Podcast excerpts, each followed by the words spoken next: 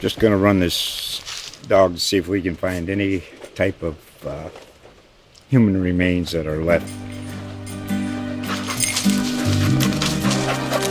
Listen to Where Secrets Go to Die The Disappearance of Derek Hennigan. From the Detroit Free Press, a new podcast set in the woods of Michigan's Upper Peninsula. Available on Apple, Spotify, Freep.com, or wherever you get your podcasts. Our next storyteller is Sonya Jackson, who has a story about two strong female role models in her family. I grew up in Des Moines, and from the time I was eight years old, I knew I wanted to leave. I fantasized about shaking the dust off of this town off of my shoes and leaving a place that sometimes left a sickly, petite, caramel colored girl feeling lost and lonely and, and out of place. Now, in my escape dreams, I did not picture a cartoon version of myself. I was not going to be seen with a handkerchief with all my belongings tied to a stick, slung over my shoulder, waiting for the next freight train. No, in my dreams, I look like my grandmother. Well, actually, I look like a dog eared black and white photo of my grandmother when she's having the time of her life at the Club DeLisa in Chicago, a long ago shuttered honky tonk on the south side. My for my escape, in my escape dream, I actually dressed smart for the part. I saw myself in a 1940 style A line dress to, to accentuate my hourglass figure, even though I hadn't yet developed. And I would wear a pillbox hat with a veil, a black halo pillbox hat. And I would have a, a purse that would dangle just above my wrist, right above my uh, white gloved hand. No, I was, I was dressed super smart. I couldn't, I, I saw myself as my grandmother, though, because my, grandma, my grandmother was the blueprint for escaping Iowa. Grandma moved to Des Moines. Well, first of all, she grew up in Gravity, which is a small farming town about 35 miles outside of Des Moines. And um, she decided to move to Chicago. When she moved to Chicago, she dated gangsters, gamblers, and she wrote policy. Policy was the precursor to the lottery. She actually had a little pearl handled pistol, and she said she would bust somebody if they got out of line. My grandmother used to take me to the Des Moines airport. We could sit on the tarmac back then. And we would watch the planes. We would eat her sandwiches that were jammed with lunch meat and ham salad, and we'd wash them down with ice cold orange sodas, sitting on top of her Chevy Impala, her forest green late model Chevy Impala. And we'd watch the planes as they would push back, taxi, and then soar into the blue sky my grandmother would say to me, Well, what are you going to do when you get there? Where are you going? As if I was on one of those planes. And I would quickly say a destination, just pull something out of a hat. And then she'd follow up with, Well, what are you going to do when you get there? And I'd come up with something, something else. My grandmother and I played that game frequently. She often took me to the airport and I started studying places that I wanted to travel to, and I started thinking about the things that I would do when I got there. My grandmother saw me, she understood me, because I was a bookish girl who preferred adults to children, and my grandmother got that, and she also knew that I was a dreamer, and she taught me to dream. When I was about eight, grandma taught me how to play poker. And she said, if you're gonna play poker, if you're gonna peep some hold cards, you need a highball. And so she proceeded to make me my first drink Southern Comfort and Coke. I drank the drink. As it went down, it was hot and medicinal and actually was a little yucky.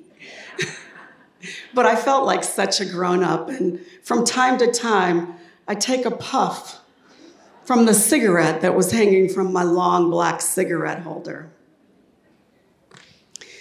Yeah, my grandmother taught me how to dream, and it was so powerful. And another person who had a tremendous impact on my life was my, my grandmother's older sister, my great aunt Lula.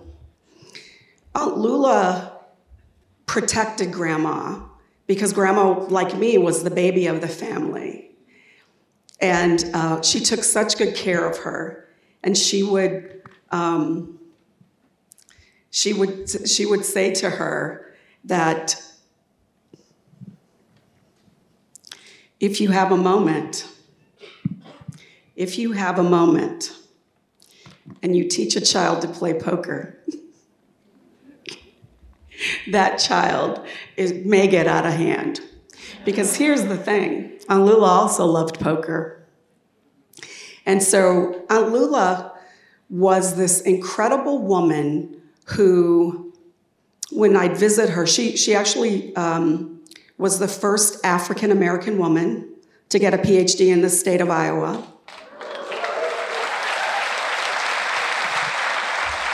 She was the 12th African American woman in the country to get a PhD.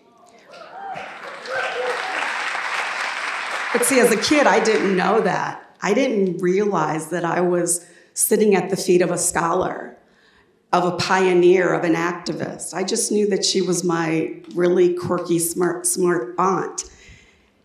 Sometimes when I'd visit her, she, she taught in a number of universities and then she ultimately retired to Millsboro, Delaware to a Tony community just on the inlet of the Indian Ocean.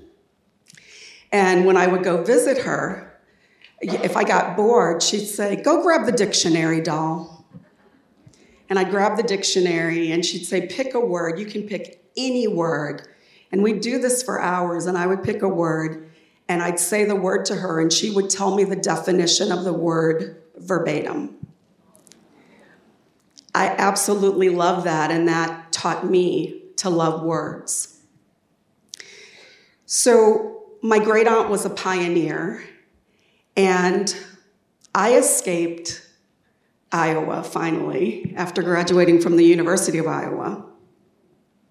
And I ended up living in Chicago and um, working for big department, big companies, leading big departments, and guiding the social conscience of Fortune 500 companies.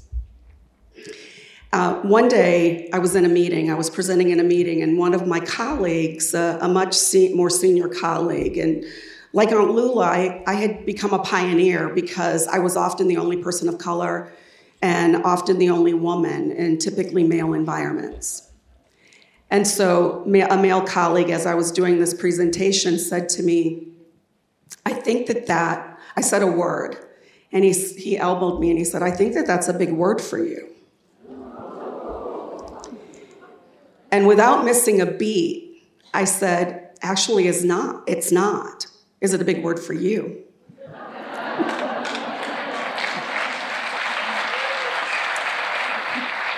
His face turned bright red and and um, he sort of set back because he was trying to make me the butt of the joke. But what I had learned from my aunt and what I had learned from my grandmother, a couple of things. Number one, if you are going to show up if you are going to be in situations that are unique to you, sometimes you have to have sharp elbows, but you also have to have grace.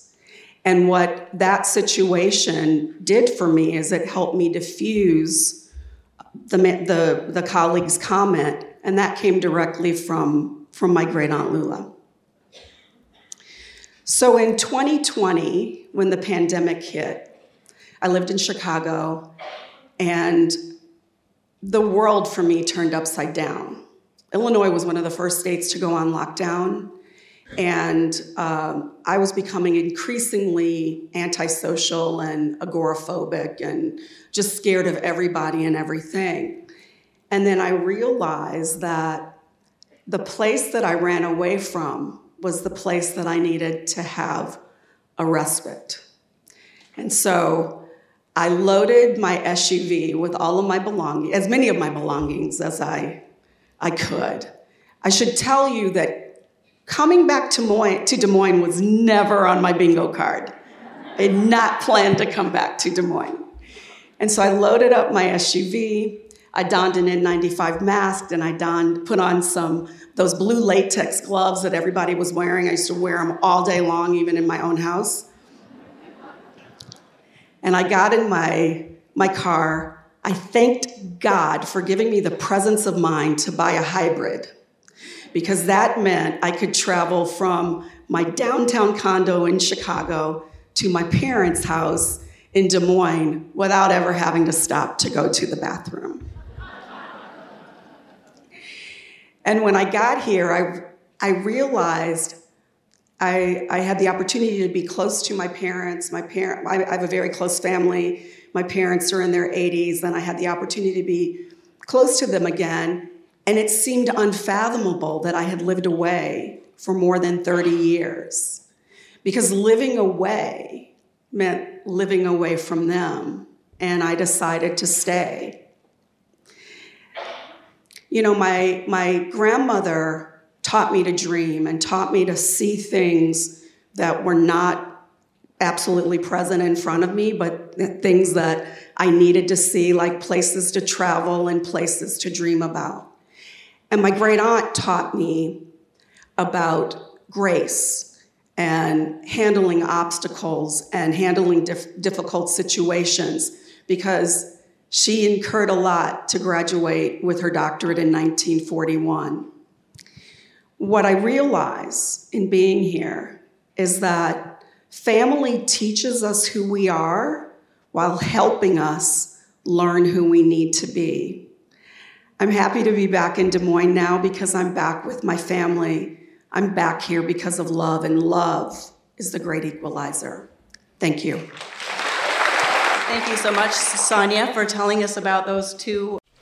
Just going to run this dog to see if we can find any type of uh, human remains that are left Listen to Where Secrets Go to Die The Disappearance of Derek Hennigan. From the Detroit Free Press, a new podcast set in the woods of Michigan's Upper Peninsula. Available on Apple, Spotify, Freep.com, or wherever you get your podcasts.